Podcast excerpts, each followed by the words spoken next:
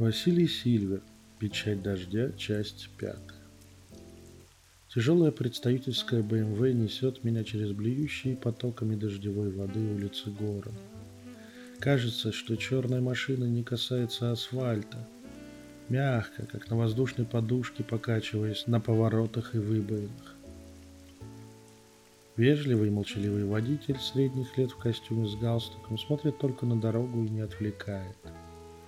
За окном автомобиля почти ничего не различить.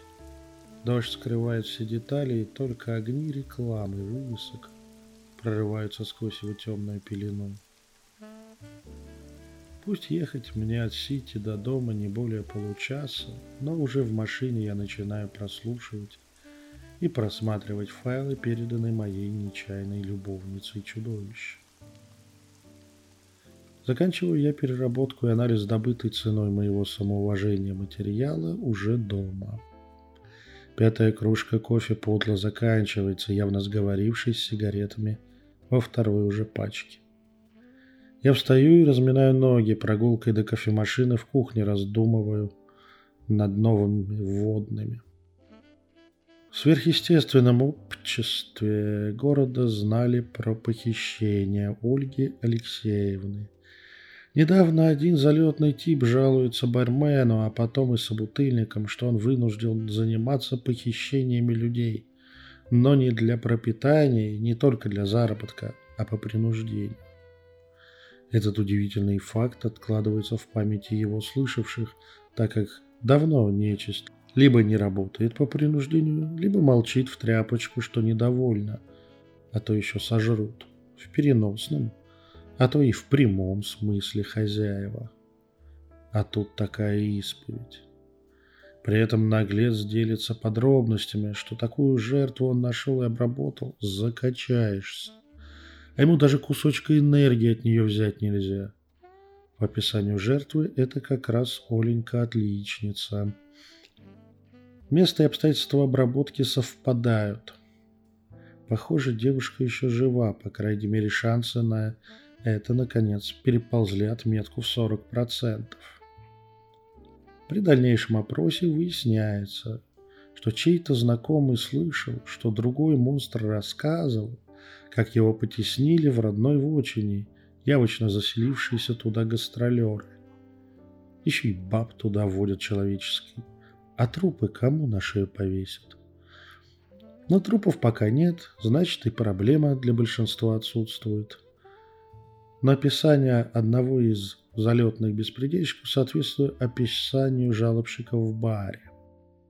Теперь я знаю исполнителей. Два мурдлока, парень и девчонка, слепой обманщик, предположительно мой лишний школьник и пустолицый, судя по всему, руководитель группы – из краткого полевого бестиария мага-чистильщика. Информация, не попадающая под запреты на разглашение.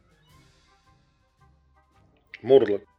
Результат смеси лесного и болотного духов средней силы. Рождается либо от союза разумного варианта этих духов с рождением третьей сущности, либо от прямого слияния двух в одного разумного. Способен долго находиться в материальной форме, физической форме антропоморфен – Обычно силен, высокого роста, обладает небольшими рогами на голове, которые часто прячет под прической или головным убором. Чаще всего обладает слабо развитым интеллектом на уровне простого неграмотного крестьянина.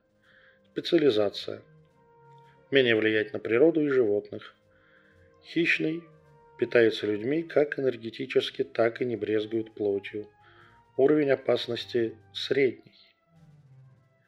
Слепой обманщик появляется из скопления эмоций, связанных с травлей, буллингом, издевательствами и пытками. Физической форме антропоморфен, плотно сложен, сутул или горбат, низкого роста. Глаза и нос на лице отсутствуют, рот проходит от уха до уха. Может раскрывать рот пасть на 180 градусов и растягивать ее диаметр до полутора метров. Хищный предпочитает одурманивать жертву и питаться ее энергией. Прежде всего предпочитает энергию физических и духовных страданий и боли. Но когда потребляет плоть, предпочитает целиком заглатывать свою жертву еще живой, но обездвиженный, надеваясь на нее всем телом, как змея. Может растягиваться на жертве до двух метров. Специализация – мороки, отводы глаз, внушения, ложные воспоминания, моральные и физические пытки. Уровень опасности – средний. Пустолицый. Происхождение неизвестно. Вероятно, рождается при соприкосновении разных пластов реальности или уже сформированным приходит из другого пространства. Всегда мужского пола, стройный, среднего или высокого роста, сдержанный в движениях. Предпочитает официальную одежду конкретной страны или социума пребывания. Лицо представляет из себя пустую маску без черт и каких-либо отверстий, как и вся голова, является цельным, белым эллипсоидом. Каждая кисть состоит из шести длинных пятисуставных пальцев с очень маленькой зоной ладони. Очень силен физически, питается психической энергией людей или иных разумных, в процессе разрушая их личность и волевые центры, сводя с ума шизотипические расстройства и превращая в овощ. Специализация, влияние на сознание, мысли, разум и эмоции. Уровень опасности высокий. Мурлоки понятно, это физзащита, тупые быки. Обманщик школота, слежка за потенциальными объектами, сопровождение и отработка жертв. Пустолицей – мозг и организатор, руководитель и лидер всей группы. И тут многое не сходится. В обычных обстоятельствах нечисть столь разных видов вместе не охотится. У каждого разные желаемые объекты охоты, а тут слаженная работа. При этом пустолицы очень ценят одиночество и индивидуальный контакт с жертвой без мельтешения вокруг другой сверхнатуральщины. Они часто даже очищают свои охотничьи угодья от менее сильной нечисти или уходят в новое место, если не справляются с более сильными противниками. И какого йотуна этот пустолицый собрал себе банду? Непонятно. Как бы с этой нечистью пообщаться и узнать, где теперь Ольга – или хотя бы ее тело. Они не пойдут добровольно на переговоры, скорее всего, а вот как их заставить, это большой вопрос. Есть, конечно, одна безумная идейка. Ох, и что я творю на старости лет, а? Остаток вечера и вся ночь уходит на подготовку всех элементов и составных частей будущей авантюры. В таком деле нет незначимых мелочей. Каждый артефакт, каждое воздействие, каждый носитель надо продумать, просчитать, реализовать и три раза проверить. Вся эта хрень должна работать как отлично сыгранный оркестр. А синхронизировать более 20-30 элементов – это вам не шахматы играть, тут думать надо. Но если оно сработает, то подойдет границу эпичности. Падаю спать я только с рассветом, уверенный, что сделал и проверил все, что мог. Во сне меня посещают смутные тревожные образы и предзнаменования. Но я кладу на них болт и пытаюсь нормально выспаться. Через некоторое время я погружаюсь глубже в сон, и там меня встречает девушка Ольга. Она сидит, на неприятно выглядящих тряпках в каком-то подвале с маленькими непрозрачными окнами под самым потолком. Ее поза с обхваченными руками коленями, опущенной головой и растрепанными грязными волосами, закрывающими большую часть лица, показывает, что уже последняя надежда пропала у еще недавно веселой и доброй девочки. Вдруг она поднимает лицо со следами потекшей туши и утыкается взглядом прямо в меня. Она пытается что-то рассмотреть, понять и увидеть, борясь с последними бастионами здравого смысла. Девушка, пристально смотря в мою сторону, произносит шепотом. «Тут есть кто-нибудь? Отзовитесь, умоляю». Я сглатываю внезапно пересохшим горлом и отвечаю. «Я тут. Я иду по твоему следу чтобы освободить и вернуть домой. «Да?» Тут же приободряется девушка. «Но я даже не знаю, где я сейчас.